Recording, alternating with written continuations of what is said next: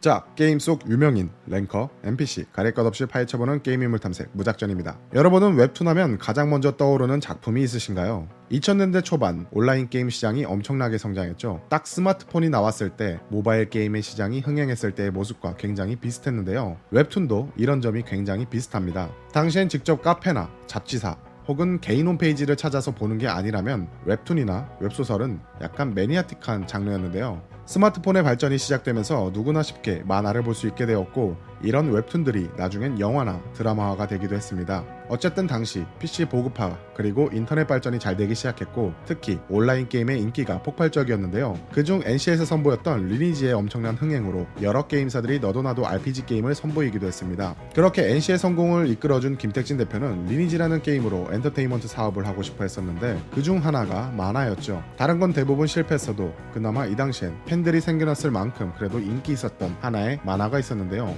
리니지 공식 홈페이지에서 볼 수 있었던 게임 웹툰입니다. 그래서 이번에 알아볼 인물은 리니지의 최고의 인기 시절이었던 2002년부터 2011년까지 연재된 유저들과 함께한 만화 에피소드 제로의 작가 게임 리니지 닉네임 안호석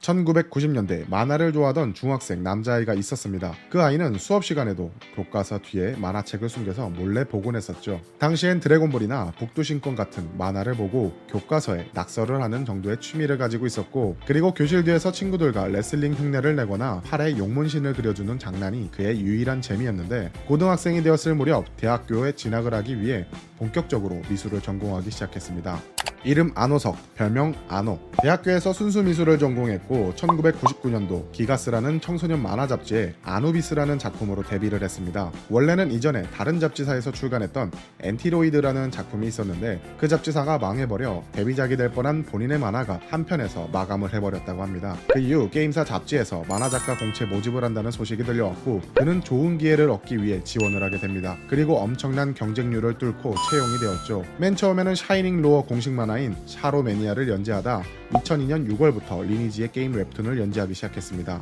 게임 리니지의 웹툰 에피소드 제로는 신일숙 작가님의 순정 만화 원작 리니지와는 전혀 다른 만화입니다. 안호석 작가님도 원작이 있기에 비교 대상이 될까봐 굉장히 많은 고민을 했었다고 합니다. 에피소드 제로는 원래 사컷 형식의 간단한 만화로 구상이 되어 있었는데 어쩌다 보니 메인 주인공이 생기게 되었고 콘티부터 글, 그림까지 모두 혼자 하기 시작하며 스토리 형식의 만화로 바뀌었다고 합니다.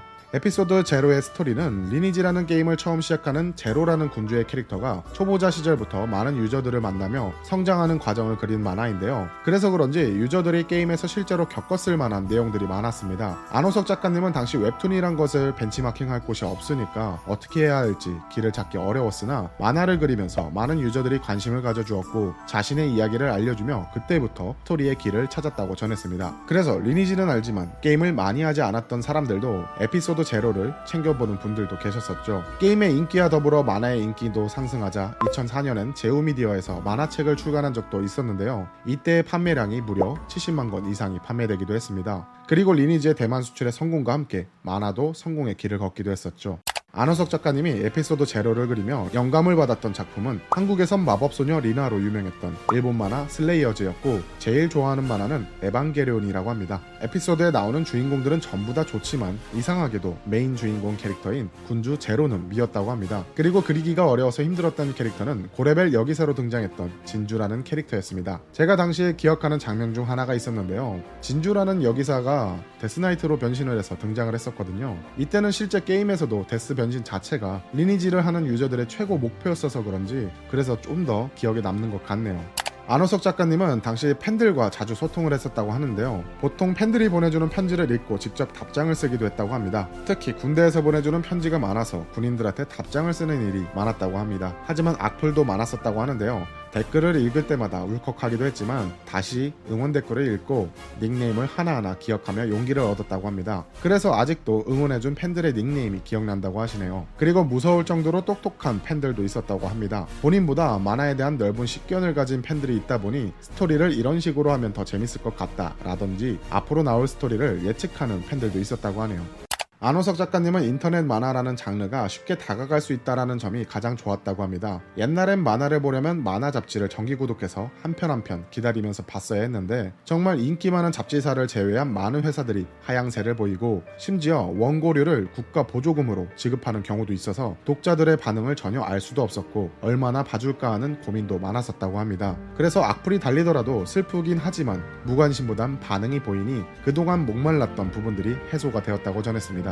안호석 작가님은 과거 하이텔 시절에 유명했던 코미디 소설 허큘리스의 슬픔을 쓴 이응성님과 친하게 지냈었는데요. 당시 유명했던 유머 커뮤니티에 영화 패러디물을 제작하며 인지도를 올리기도 했었습니다. 옹박을 패러디한 옹기 원가 2를 제작했었고 안호석 작가님은 거기서 안호자로 출연하기도 하셨었죠. 아 참고로 이응성님은 NC소프트 영업팀에 입사하셨고 IMC 게임의 그라나도 에스파다 제작에 참여를 하셨던 분이고 현재는 동남아권 게임계의 큰 축이 되신 분이기도 합니다.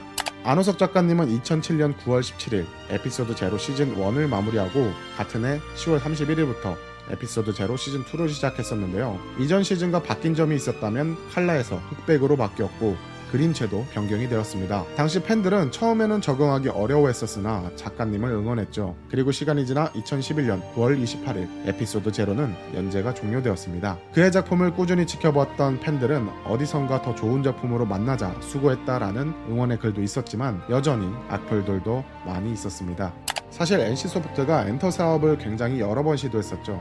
뭐 초반에는 화상 채팅 게임도 있었고 식당도 했었고요. 웹툰으로 시작했다간 나중에 뭐 애니메이션도 만들었었고요. 저는 그래도 리니지를 생각하면 가끔 이제 떠오르는 게 에피소드 제로 딱 시즌 1 이 웹툰이 가장 기억에 남네요. 어릴 때 보기도 했었고 게임도 직접 하다 보니 몰입감이 더욱더 증폭됐던 것 같아요.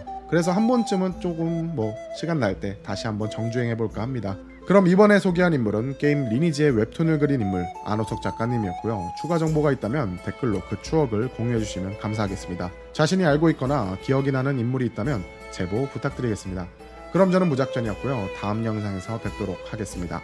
시청해 주셔서 감사합니다.